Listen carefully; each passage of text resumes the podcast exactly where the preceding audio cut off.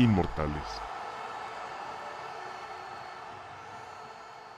Hey, hola, bienvenidos a un capítulo más de Inmortales. Yo soy Diego Estrada, gracias por estar aquí un jueves más en el que tendremos una edición más de Desde Cero, la última en un buen rato en lo que regresan algunas otras ligas y deportes. Por ahí está pendiente obviamente la NFL, el hockey, la Champions, que será yo creo que la siguiente, el draft de la NBA. Pues tenemos muchas cosas de que hablar pronto, pero em, mientras eso sucede, seguirán las historias de Inmortales como solían ser todos los jueves.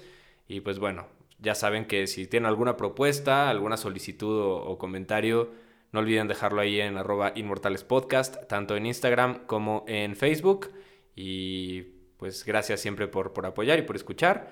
Y pues siempre será valiosa su opinión. El día de hoy toca hablar de un deporte y una liga que en lo personal es de lo que más me gusta ver, consumir, practicar, jugar, todo, todo lo que tenga que ver con básquet y con NBA me apasiona y me gusta mucho. Entonces, bueno, ya saben que estos de desde cero son con la intención de que ustedes sientan algo parecido, que les guste lo que, de lo que platicamos y pues le den una oportunidad al, a verlo, a, escucharlo y pues aprender un poquito más de, más de él.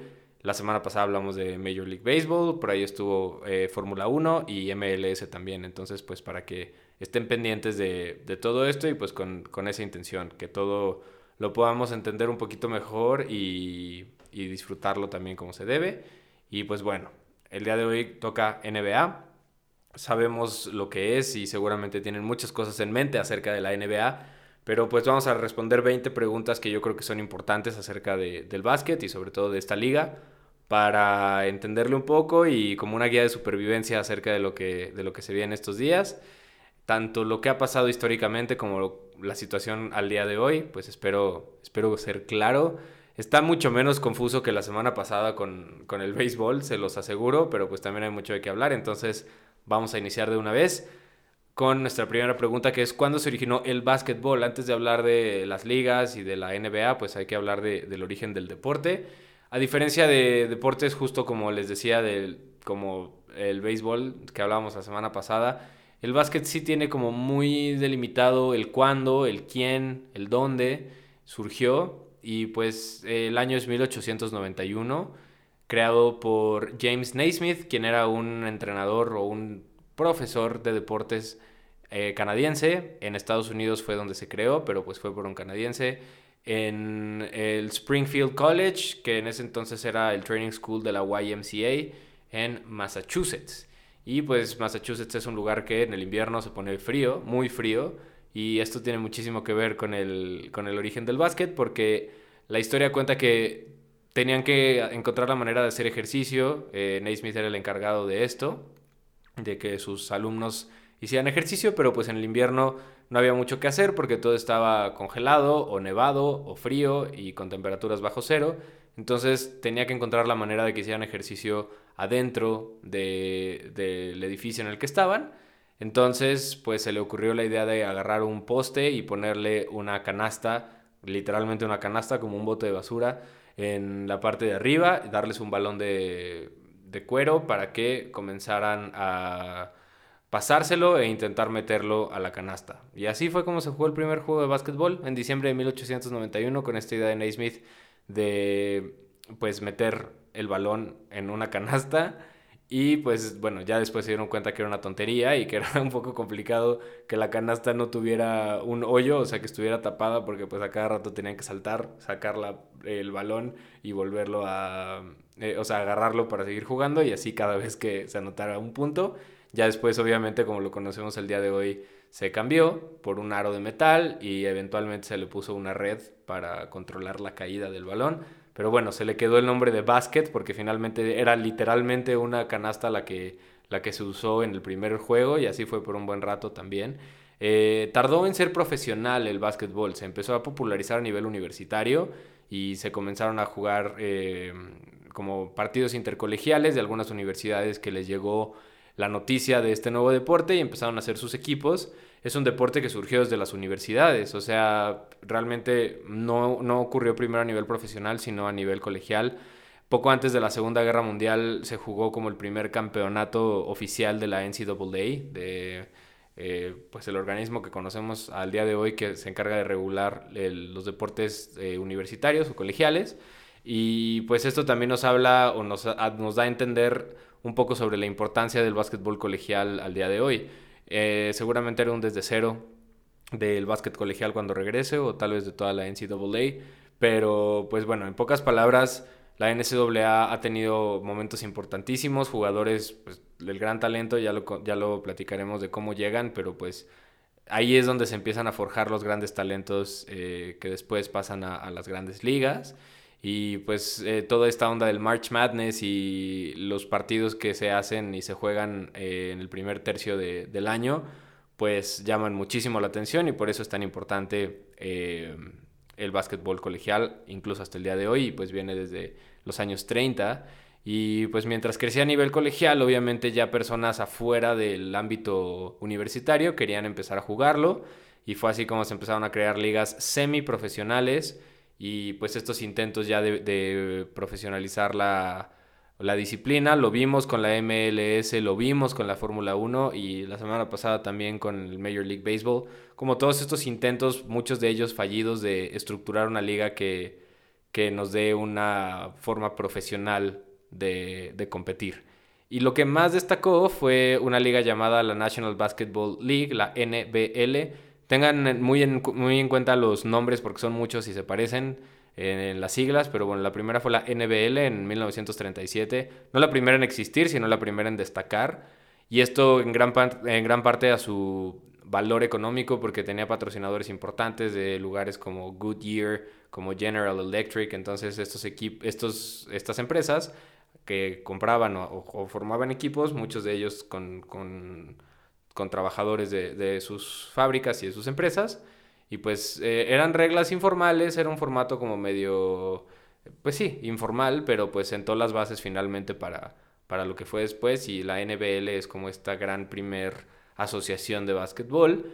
Eh, y a la par de la NBL se creaba la BAA, la Basketball Association of America, que esto lo podemos considerar la NBA. Si así lo quieren ver, la BAA fue como lo primero que tenemos, eh, o lo más cercano que tenemos a la NBA al día de hoy, esto fue lo primero, la BAA, que ya fue algo un poco más serio, con, más idea, y pues las dos, tanto la NBL como la BAA, tuvieron unos años de competencia por ser como la liga número uno del, país, y pues eventualmente se dieron cuenta que era como, eh, no tenía mucho sentido estarse peleando y que mejor se unieran para formar la NBA caso parecido a lo que vimos la semana pasada. Todo es muy parecido en ese sentido porque terminan teniendo muchas similitudes en, cómo se, forma, que realmente es varias ligas eh, intentan hacerlo, después eh, queda entre dos o tres que dicen, ¿para qué nos peleamos? Mejor nos juntamos. Y así fue como la NBA también existió.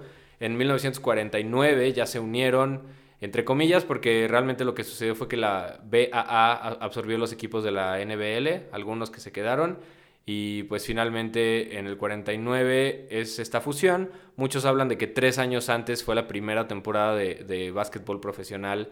En el 46 realmente la BAA ya empezó con sus torneos y ya después de esta fusión en el 49 pues hubo más equipos y una estructura ya más delimitada que nos llevó eventualmente a lo que es la NBA el día de hoy, que esa es nuestra segunda pregunta. ¿Qué es la NBA? Pues bueno, sus siglas son la National Basketball Association, es la liga de básquetbol más importante del mundo, la que más talento tiene y una también de las que más dinero deja, junto, como lo hemos dicho, eh, junto con la NFL y la, el béisbol de grandes ligas, pues son los grandes monstruos y la, la NHL en muchas ciudades también son los grandes monstruos del deporte y pues quienes más representan a Estados Unidos a nivel deportivo. Es una liga de altísimo nivel que tiene atletas eh, que deben ser súper disciplinados y talentosos y pues hemos visto grandes historias de grandes equipos y pues eso es la NBA, una, una liga que se ha abierto al cambio, que ha tenido altas y bajas y muchos escándalos y muchos problemas también, pero pues que al día de hoy me parece que está bien parada en el sentido de, de abrirse a países y, buscar expansión incluso ya en otros continentes, tener jugadores de importación eh, que no quedan siendo pocos, sino que son súper relevantes, ya hablaremos de ellos, pero pues bueno, ahí está la NBA hoy en una muy buena posición, si me preguntaran a mí, y pues por eso mismo yo les decía que es un buen momento para, para agarrarle el gusto. Y bueno, nuestra siguiente pregunta que tiene que ver con el, con el nombre y con la marca de la NBA es quién es la persona que sale en el logo, porque tal vez se lo han preguntado alguna vez. Perfectamente reconocible el logo de la NBA, si lo piensan seguramente ya lo tienen en la cabeza. Y pues podrían pensar que es un como jugador general o cualquier genérico más bien o cualquier persona, pero sí existe como una foto que es eh, prácticamente idéntica y es eh, Jerry West, un jugador de los Lakers de mm, los años 60 el publicista Alan Seigel, que era el encargado de hacer el logo, vio varias revistas de Sports Illustrated y como algunos, eh, algunas tomas que se hicieron en, algunos juegos de, la NBA y le gustó la silueta de Jerry West como representando el movimiento y que realmente pues, era un deporte, sí, justo como de movimiento. Se alcanza a ver a West como medio inclinado y con el balón en la mano. Y esta fue la foto que decidió como para calcar, por así decirlo, o sacarle el contorno. Y pues en lo que se convirtió esto fue, yo creo que nadie lo pensó. Jerry West es un jugador importante, el número 44 está retirado en los Lakers, fue un buen jugador, eh, ganó eh, un anillo en el 72, fue All Star en múltiples ocasiones, fue también el primer MVP de las finales de la NBA, este primer premio al mejor jugador de unas finales lo tiene él tiene ahí varios récords, sobre todo en playoffs. Entonces, bueno, Jerry West no es poca cosa y pues mm, tanto así que tiene eh, presencia en el logo de la, de la NBA. De hecho, pues el apodo de Jerry West es The Logo, por obvias razones. Y pues bueno, este es la persona que sale en el logo. Pues nuestra siguiente pregunta, ya después de entender todo esto y de entender tanto cómo, de dónde viene el básquet y qué es la NBA al día de hoy, pues cómo surge ya particularmente la NBA. Hablábamos de los antecedentes de la BAA y la NBL que se fusionaron como uno solo. Y después de esta, de esta unión entre ellos dos, hubo otro merge que pues es, como lo más importante ya en la época contemporánea, si así le quieren llamar, del básquetbol. Eh, entonces estamos en 1949 y la, la NBA siguió eh, teniendo varias temporadas y, teniendo ahí algunas eh, estrellas importantes. Y ya por ahí de los 70s, en el año 1976, eh, ya había habido varias temporadas de otra liga llamada la American Basketball Association, que fue la ABA, que era la competencia directa con un juego más dinámico. En vez de que fueran 24 segundos para tirar, eran 30. La gran estrella era Julius Irving, el Dr. J con clavadas y ya empezaba a, popularizar esta onda de las clavadas un poquito de fantasía. Artis Gilmore también fue un jugador importante de la ABA. Y pues bueno, les estaban haciendo una competencia importante y pues la NBA no se durmió, mejor optó por la fusión, por agarrar a los equipos y a los jugadores más importantes de la ABA y pues ellos aceptaron y así fue como ya es la última gran modificación que hubo en la NBA. Han llegado equipos de expansión, obviamente, que, se han ido uniendo a, los equipos que existen desde hace mucho tiempo, pero como fusiones y toda esta combinación, digamos que lo podemos dividir en tres. 1946 inicia la BAA, 1949 esta liga se une con la NBL y 1976 la ya llamada NBA se junta con la ABA y así existe la NBA como la conocemos hoy. Poco confuso, pero creo que se entiende.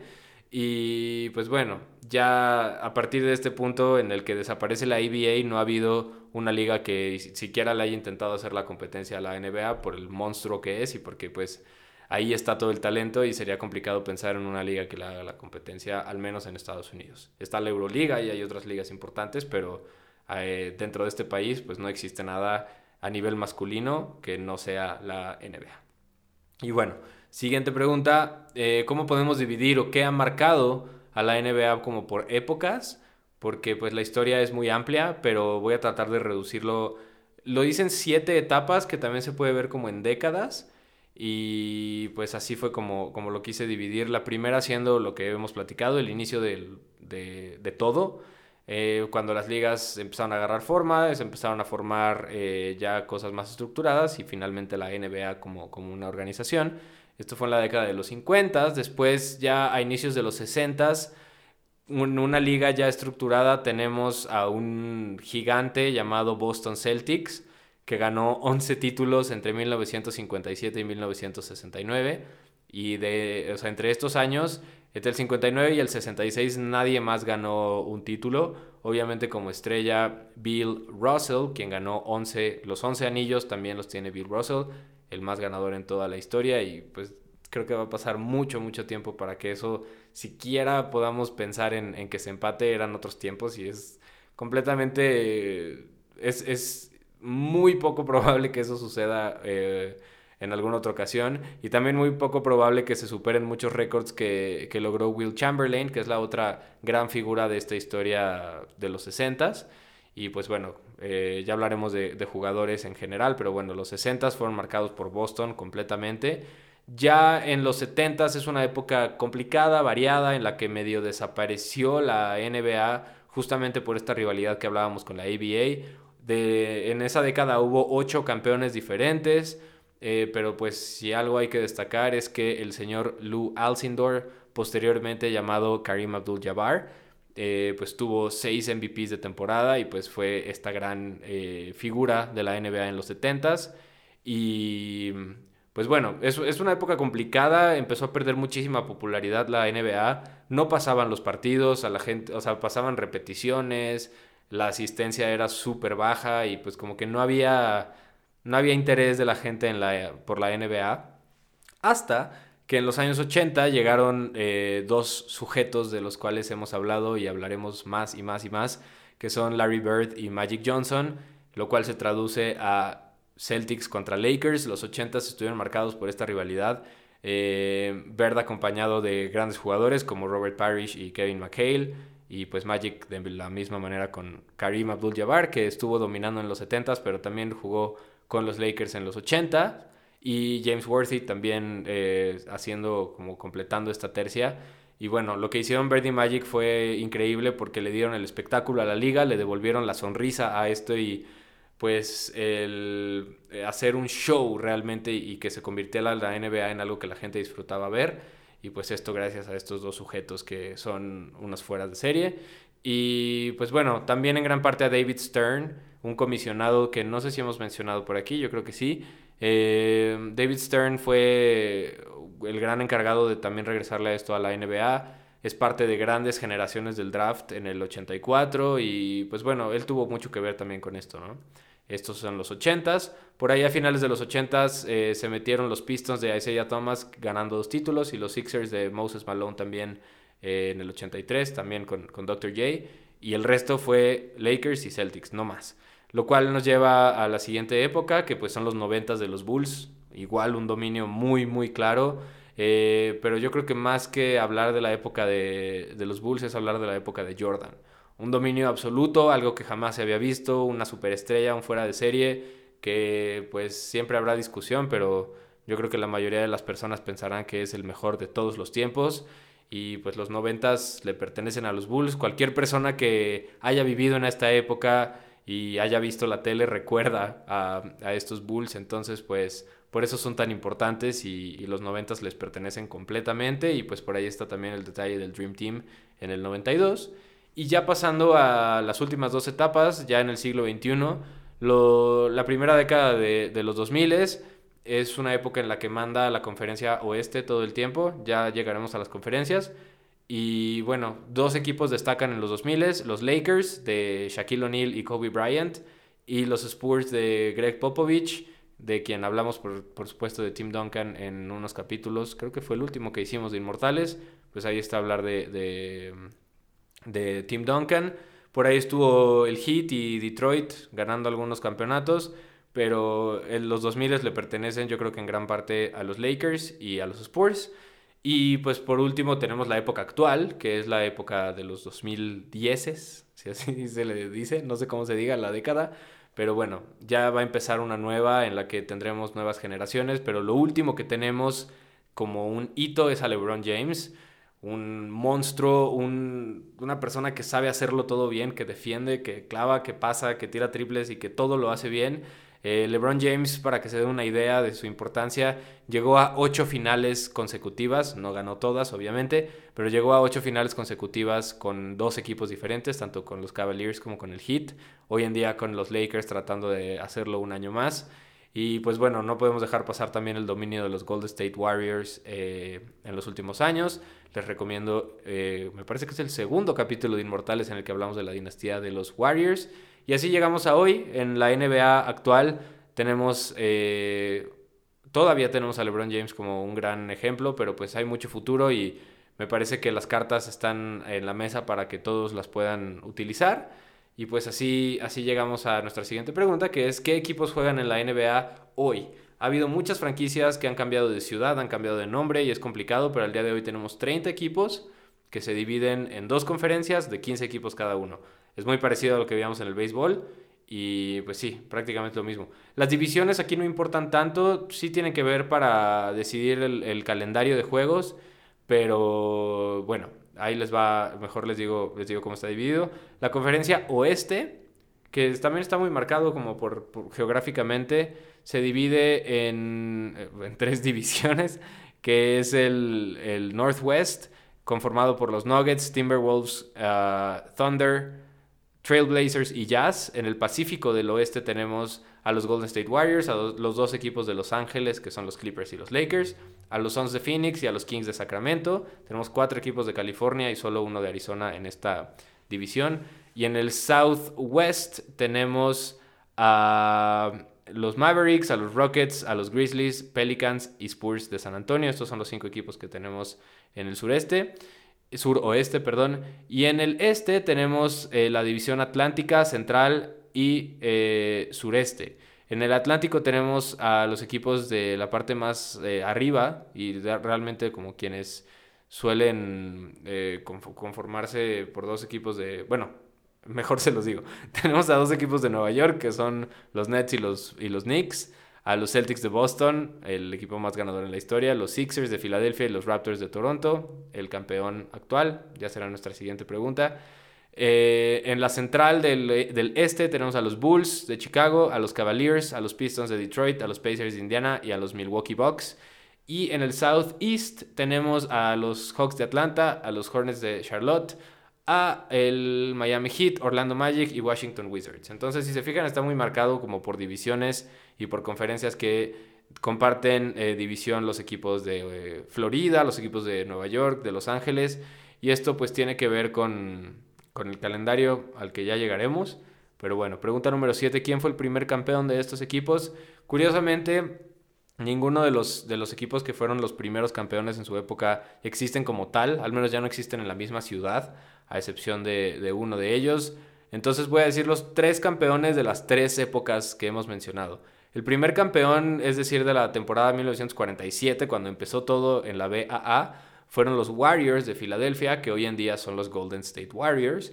El primer campeón después de la unión de, de las primeras dos ligas fue, es decir, de la BAA y la NBL, fueron los Lakers de Minneapolis, que hoy en día son los Lakers de Los Ángeles. Por si tenían la duda de por qué se llaman Lakers, si en Los Ángeles pues no hay lagos, es porque antes estaban en Minneapolis y después se, pasaron a Los Ángeles, pero pues conservaron el nombre de, los Lakers. Y bueno, por último, a partir del 76, que ya fue el último merge eh, o la última fusión entre la ABA y la NBA, los primeros campeones fueron los Portland Trail Blazers con un gran Bill Walton en el año 77. Entonces, bueno, el primer campeón como tal fueron los Warriors, pero les puse ahí los otros dos eh, a partir de las, de las fusiones de, las demás ligas. Siguiente pregunta, número 8. ¿Quién ha ganado más campeonatos? Es muy claro cuando les platicaba de un dominio en una década de los Celtics, pues es un dominio también en el deporte. Los Celtics han ganado 17 campeonatos. Por ahí platicábamos un poco más eh, de eso en un capítulo que platicábamos de los campeonatos por ciudad. Hablábamos de Boston como el gran ganador. Eh, y pues en gran parte gracias a, los Celtics. Ya desde el 2008 que no ganan, hoy en día se encuentran en un buen proceso.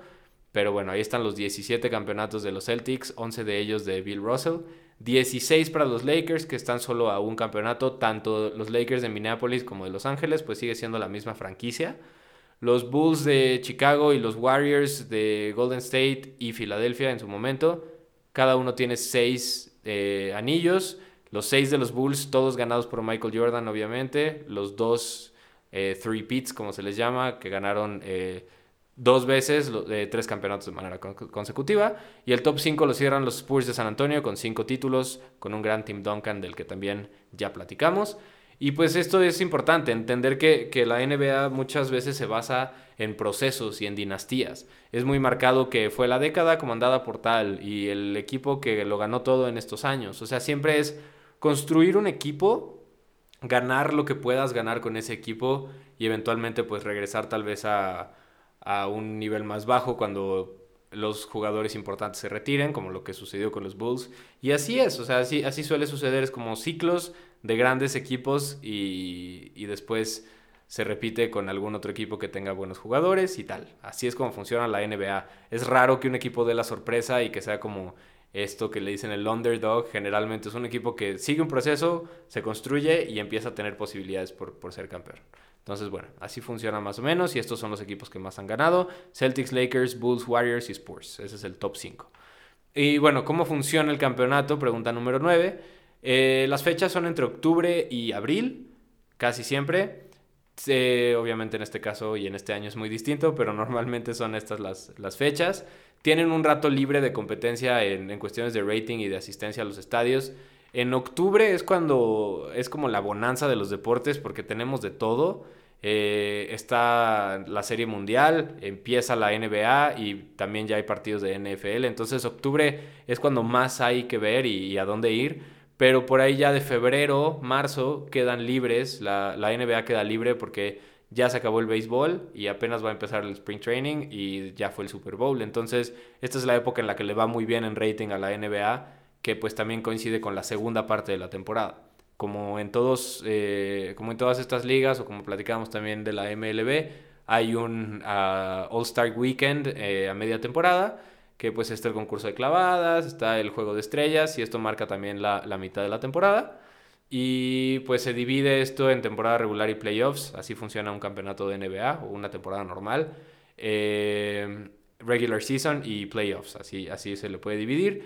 La temporada regular consiste de 82 juegos para posicionarse en el mejor lugar, que es nuestra siguiente pregunta, ¿cómo se define el calendario? Es un poco menos confuso, me parece, que, la MLB. Hay muchos factores en juego, eso sí. Tiene que ver con que muchos equipos comparten estadio, con equipos de hockey como el Staples Center o incluso con otros equipos de NBA. El Staples Center, por ejemplo, recibe a los Kings de, de hockey, a los Lakers, a los Clippers y además tiene eventos como conciertos y toda esta onda.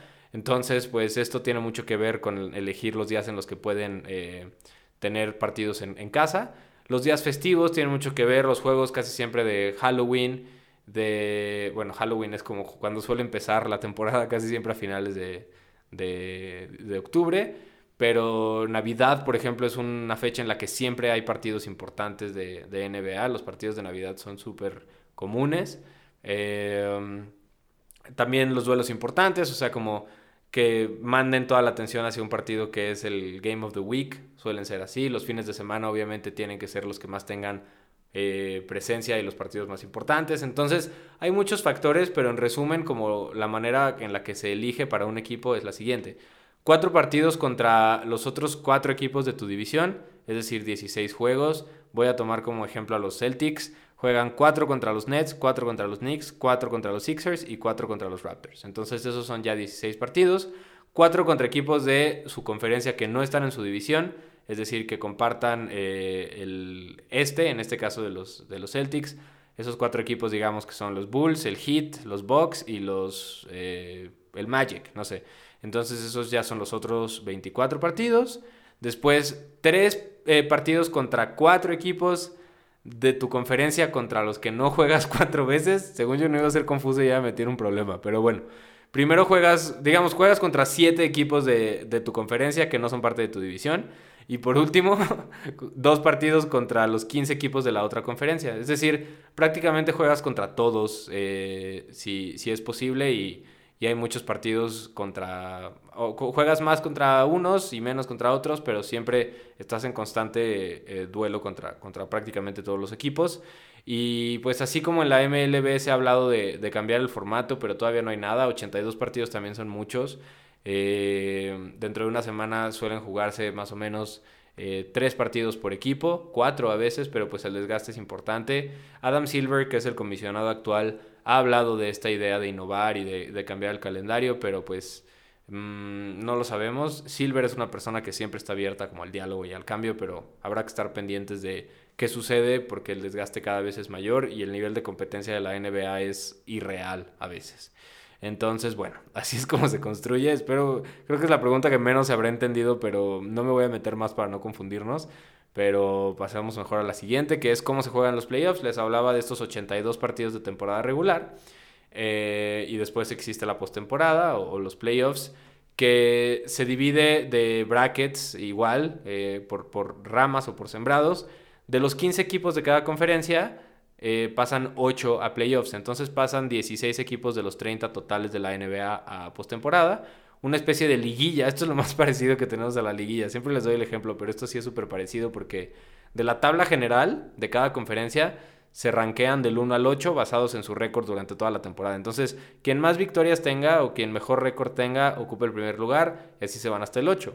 Y después, eh, por sembrados, los van enfrentando el 1 contra el 8, el 2 contra el 7, 3 contra 6 y 4 contra 5. Esto en cada una de las conferencias. No hay comodines en este caso, como lo veíamos en, en, grandes ligas. Aquí no hay comodines, directamente pasas eh, del 1 al 8 y si no estás en esos lugares, pues no tienes oportunidad esa temporada. Y cada conferencia juega por su lado, por rondas. Todas eh, están seteadas al mejor de 7 juegos. Y pues son primera ronda, semifinales de conferencia, finales de conferencia y finales, o las NBA Finals, que juega el mejor del este contra el mejor del oeste. Entonces, así es como, así es el formato, todos a siete juegos. Voy a dar el ejemplo con mi siguiente pregunta, que es quién es el actual campeón. El actual campeón es el equipo de Toronto, los Toronto Raptors, que ganaron su primer campeonato el año pasado. Y bueno, voy a usar su proceso para explicarles eh, cómo fue, o sea, cómo, cómo funcionan los, los playoffs de la NBA, con un ejemplo, creo que es mucho más sencillo. Entonces, bueno, los Raptors en su temporada regular tuvieron un récord bueno y fueron el segundo mejor sembrado. Entonces se enfrentaron contra el séptimo, que era Orlando. Vencieron en primera ronda 4 a 1 en la serie a Orlando y así pasaron a semifinales de conferencia contra, contra Filadelfia, Ganaron 4 por 3 en una serie a 7 juegos. Después se enfrentaron en finales de conferencia a los Bucks de Milwaukee, ganando 4 por 2. Y finalmente en las NBA Finals contra Golden State, que fue quien hizo exactamente el mismo proceso, pero en, el, en la otra conferencia, en el oeste. Y así llegaron a las finales para ganar 4 contra 2. Entonces, bueno, así funcionan eh, los playoffs de la NBA. Y pues no es fácil, como les decía, todo es cuestión como de ir haciendo un, proceso importante. Los Raptors son una de las pocas sorpresas que nos ha dado eh, la NBA en los últimos años. Y por eso mismo hay, está muy claro quiénes pueden ganar, lo cual es nuestra siguiente pregunta. ¿Qué equipos pueden ganar y tienen como oportunidades reales de ganar esta temporada? Ha sido una temporada muy diferente y hubo una pausa de casi cinco meses, pero en la primera parte era muy claro quiénes eran los contendientes reales para, para ganar un campeonato y creo que se sostienen estos candidatos al día de hoy. Son los dos equipos de Los Ángeles, es decir, los Lakers, los Clippers y los Bucks de Milwaukee. Me parece que estos son los tres equipos con una oportunidad real de ganar. Por ahí puede ser, si estamos hablando de sorpresas como, como hablábamos hace ratito, eh, puede haber alguna por ahí con el campeón que son los Raptors, los Rockets de Houston, eh, los Sixers, los Celtics, por ahí pueden entrar a hacer competencia, pero me parece que está muy claro que las finales de conferencia van a ser entre los Lakers y los Clippers, y las finales de conferencia este, por ahí está dudoso quién puede ser el otro, pero los Bucks van a llegar sí o sí. Entonces, eh, pues bueno, eh, esto se debe a que los jugadores son muy importantes, pues tenemos a LeBron y a, y a Giannis, y pues por eso es tan, tan importante entender lo, vital que es tener un jugador que sea como el estándar de tu equipo y que te lleve a esas instancias. Pero sí, contestando la pregunta, me parece que solo hay tres grandes contendientes, que son Lakers, Clippers y Bucks. Siguiente pregunta, ya vamos a enfocarnos un poquito a los jugadores. ¿Qué jugadores son los más importantes en la historia de la NBA? Espero no meterme en un problema en esto. Eh, como vimos en cada una de las épocas, eh, todas son marcadas por un jugador distinto. Es difícil dar como los jugadores más importantes, pero también hay un top 10 que está trazado mm, bien. O sea, en general, muchas personas coincidirían en el top 10 que voy a dar, quiero creer. No voy a hablar de orden, o sea, este top 10 está revuelto, todavía no me voy a meter en ordenarlo, ya me daré el tiempo de hacerlo y hacer un capítulo para eh, generar controversia, pero bueno, obviamente siempre pensamos en Michael Jordan como número uno, eh, no me refiero a de calidad, sino la primera imagen siempre es Michael Jordan, y bueno, eh, después está LeBron James, por supuesto. Tenemos a Magic y Bird, de quien hablábamos hace rato. Tim Duncan, vayan a escuchar el capítulo en el que hablamos de este señor. Kobe Bryant también está ahí y tiene que estar ahí junto con Shaquille O'Neal, estos dos jugadores de los Lakers.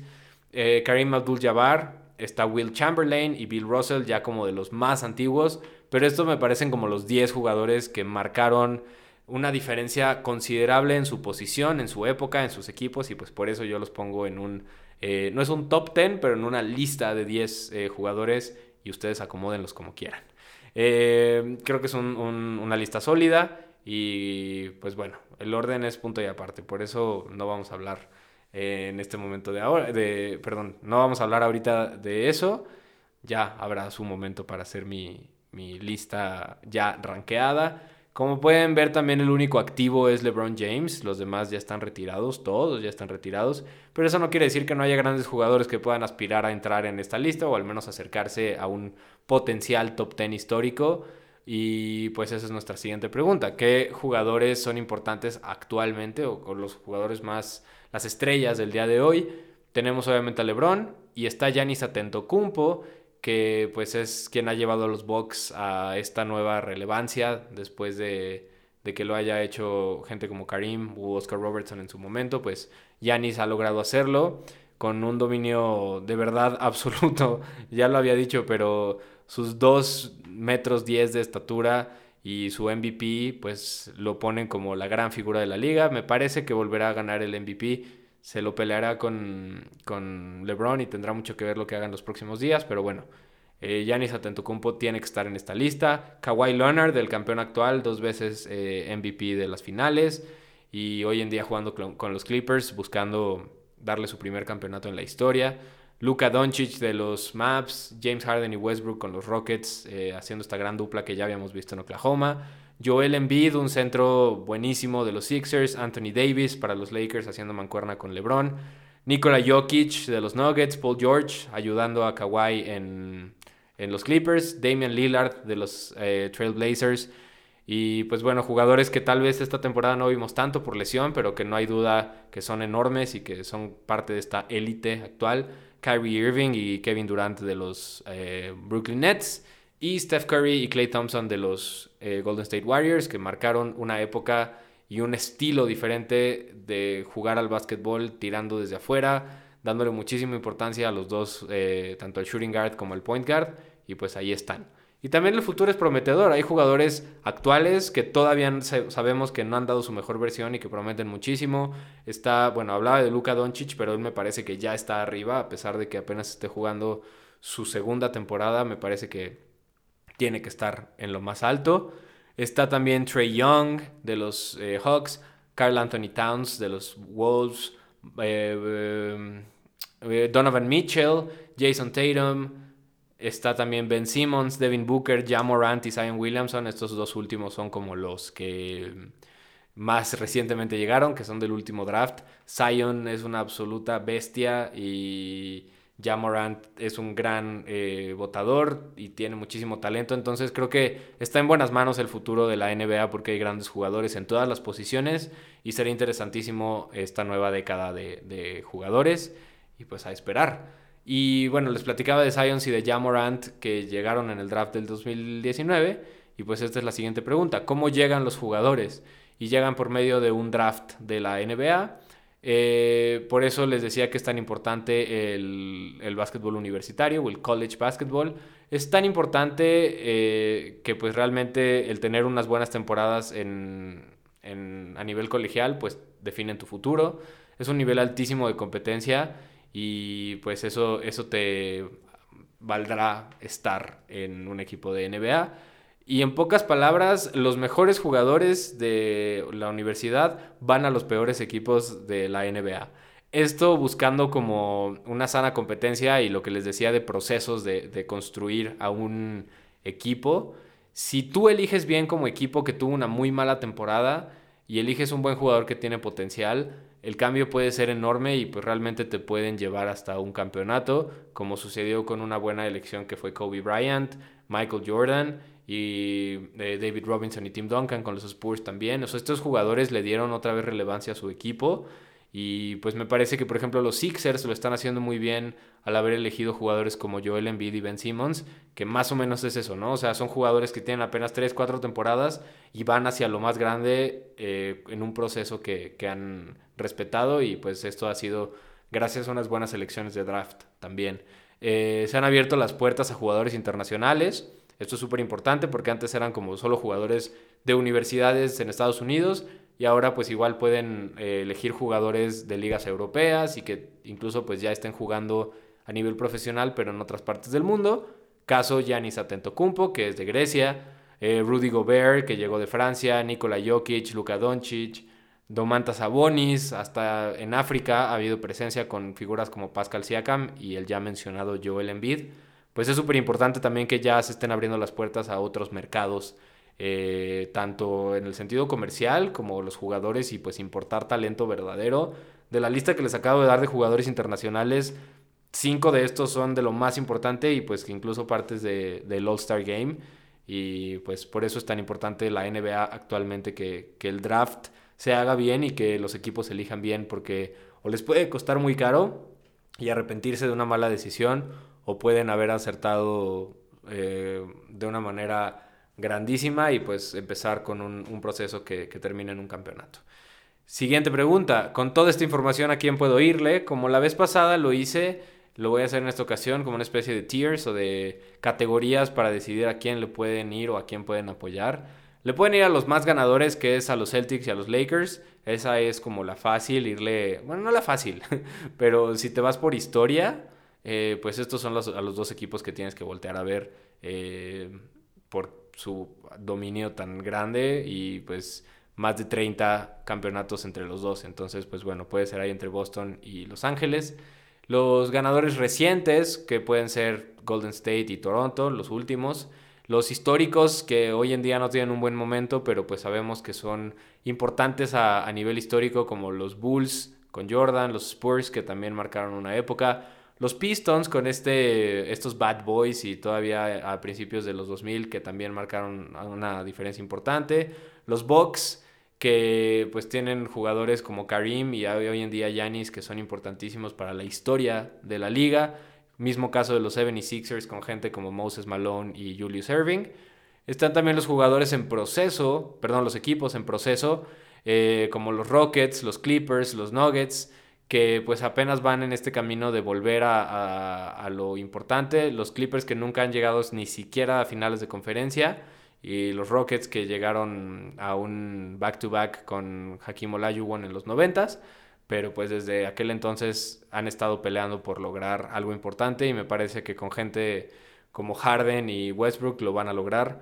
No creo que sea esta temporada, pero pronto puedes apoyar a las estrellas con poco fondo, que, que, tienen un equipo que no los apoya tanto, pero son grandes jugadores, como los Blazers con Damian Lillard, el Thunder con, bueno, antes era Russell Westbrook, hoy ya es Chris Paul, que es este jugador que está solo.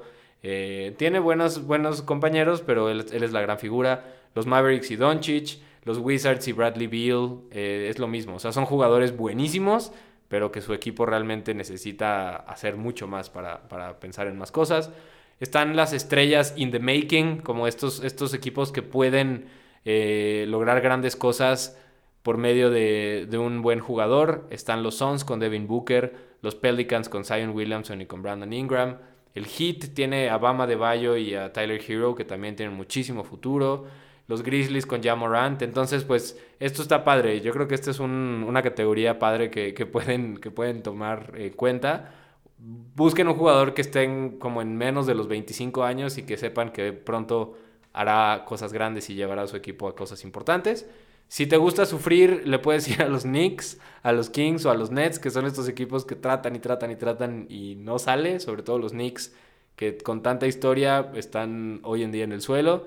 Y pues están el resto de los equipos como el Magic, como los Hornets, como los Wolves, que pues realmente no puedo decir mucho acerca de ellos. Tienen jugadores importantes y pues por ahí están intentándolo, pero hoy en día yo no les recomendaría que le fueran. Todavía los Knicks para sufrir tantito, pero yo creo que a los últimos que les dije ni siquiera tiene mucho sentido que, le, que los apoyen. Pero bueno, siempre está, como les digo, la ciudad, el equipo me gusta, el, el jugador histórico, eh, Shaquille O'Neal jugó en el Magic, entonces yo le voy al Magic. Siempre está eso, ¿no? Pero bueno, esa es más o menos la categoría que, las categorías que, se me ocurrieron. Y bueno, con las últimas tres preguntas ya nos vamos a la, NBA actual. Eh, si hay NBA ahora y pues después de una larga pausa y pues una maravillosa idea y ejecución de confinamiento que le han llamado The Bubble en Orlando. Eh, todos van a estar en el mismo lugar y han estado desde el mismo lugar por ya casi un mes. Eh, ha sido tan efectivo con pruebas diarias de, contagio, con no dejar entrar a nadie y tener todo súper controlado. Resultó y la NBA regresa con 22 de los 30 equipos. No van 8, eh, dos, del dos del oeste que son los Warriors y los Timberwolves y 6 del este que son los Cavs, los Hawks, Pistons, Knicks, Bulls y Hornets. Estos ocho equipos ya no van porque tenían récords negativos y una posibilidad nula de alcanzar a llegar a, postemporada. Entonces, bueno, ellos ya no fueron invitados a Orlando. Y lo que sí es que estos 22 equipos que sí van a participar van a estar estos días en algo llamado Seeding Games, como los juegos de sembrado, que van a ser ocho juegos por equipo. Cada uno va a hacer lo mejor para tratar de acomodarse lo más alto que pueda en los playoffs. Eh, y bueno, esto solamente para acomodar y sacar a un par de equipos ahí que todavía están compitiendo.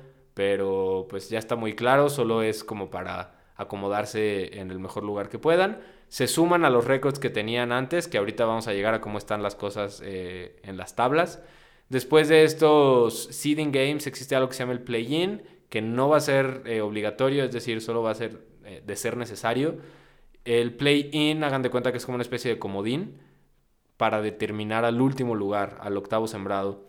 Si el, está fácil la explicación. Si el noveno lugar está a una distancia igual o menor a cuatro juegos del octavo lugar, se juega un partido como una especie de comodín para ver quién pasa.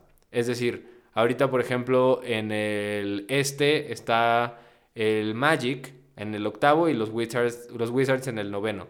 Entonces, si la diferencia de, de partidos es de menos de cuatro partidos ganados, eh, los Wizards y el Magic jugarían un juego para ver quién se enfrentaría a los Bucks, que son el primer lugar. Entonces, bueno, eso es lo único que todavía se puede definir. Y bueno, eh, después ya sigue el formato normal de playoffs, que platicábamos hace rato. Eh, ronda divisional, conferencia, perdón, semifinales de conferencia, finales de conferencia y finals. Eso, eso no, se, no se toca. Y pues bueno, ¿cómo están las cosas ahorita? En el en el este tenemos eh, a los siguientes equipos. Bucks, Raptors, Celtics, Heat, Pacers, 76ers, Nets, Magic. En ese orden son los que pasarían hoy. Y quien tiene posibilidad todavía son los Wizards de, pasar también a, playoffs. Y pues bueno, seguramente los Bucks arrasarán en el este. Y en el oeste tenemos a los Lakers, Clippers, Nuggets, Jazz, Thunder, Rockets y Mavericks. Estos son los ocho equipos, eh, y los Grizzlies, perdón, me faltaron los Grizzlies en el octavo lugar. Estos son los ocho equipos que, pasarían al día de hoy, pero aquí sí hay cinco equipos que se pelearán eh, posiciones, que son los Blazers, Pelicans, Kings, Spurs y Suns. Estos equipos fueron invitados y van a participar eh, en, la en la temporada regular, en lo que queda, para tratar de colarse por ahí en, en los playoffs, pero pues es muy claro estos tres equipos eh, y el dominio que tienen por encima de los demás.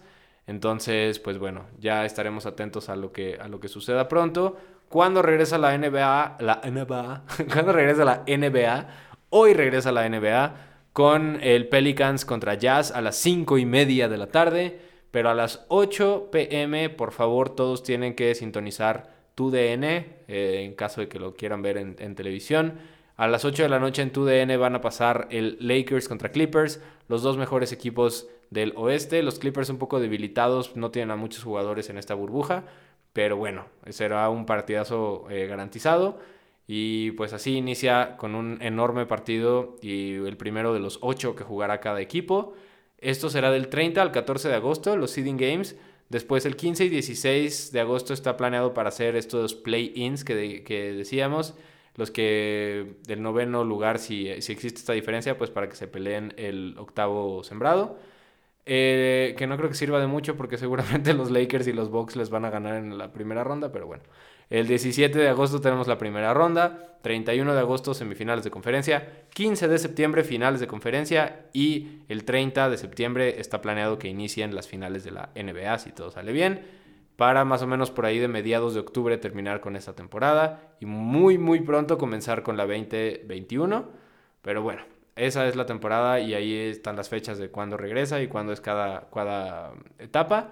Por último, ¿dónde la pueden ver? Última pregunta. La NBA en México no tiene mucha cobertura. La única, o sea, como la más importante es ESPN, que suele pasar varios partidos. 2DN les digo que, bueno, al menos el único que he confirmado es el del día de hoy. Y también está NBA TV. Si tienen cable, hay muchos servicios de cable que tiene NBA TV. Búsquenlo ahí en sus últimos canales de deportes. Ahí tiene varios partidos que van a estar pasando también. Y existe esta onda llamada el League Pass, que como todos los que hemos visto es como un servicio de streaming que está, la verdad, conviene bastante, yo creo, porque son muchísimos juegos y pues vale la pena. Es caro, pero yo les recomiendo contratarlo en el off-season, es decir, por ahí de... Mm, bueno, ahorita ya prácticamente no va a haber off-season, pero en esta época del año, cuando se acaba la NBA, por ahí de septiembre, están muy buenos descuentos y pueden contratar el, el League Pass para toda la temporada y ver literalmente todos los juegos que quieran. Y pues bueno, por lo pronto yo digo que vean eh, en ESPN los que alcancen, busquen el calendario y ahí les sale el calendario y las televisoras que, o los canales en los que los van a pasar. Y pues nada, ahí está mi guía para que vean la NBA, no lo desaprovechen y no lo dejen ir, no se van a arrepentir. Disfrútenla, entiéndanle, busquen reglas, busquen un poco más de historia. Esto fue solo como una vista general de la NBA y espero que lo hayan disfrutado. Eh, y pues nada, todo listo para el tip-off hoy a las 5 y media de la tarde. No se lo pierdan, disfruten muchísimo y pues esto es todo por mi parte.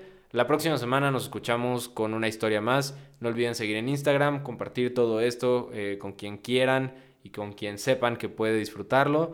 Yo soy Diego Estrada, vivan el deporte, amen el deporte y nos escuchamos el próximo jueves. Gracias, bye.